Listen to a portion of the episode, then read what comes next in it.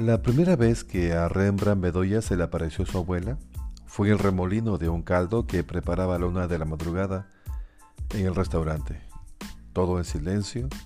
Rembrandt ni siquiera había prendido el extractor. Sobre su cabeza solo zumbaba una barra de luz fluorescente.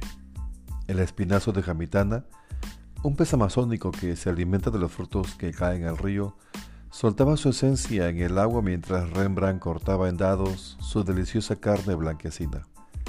Rembrandt pensaba que por lo general no era una buena idea combinar esa hora de la madrugada con el filo de su santoku. Habría bastado una fracción de pestañeada para que ese cuchillo te rebanara el dedo. Pero no tenía ni una pizca de sueño.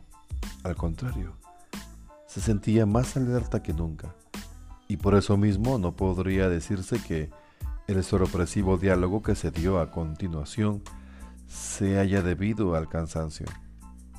Una vez que Rembrandt hubo terminado de cortar el pescado, cogió la cuchara de palo para probar el caldo, sopló el líquido para no quemarse y dio un sorbo minúsculo que fue suficiente para dar su aprobación.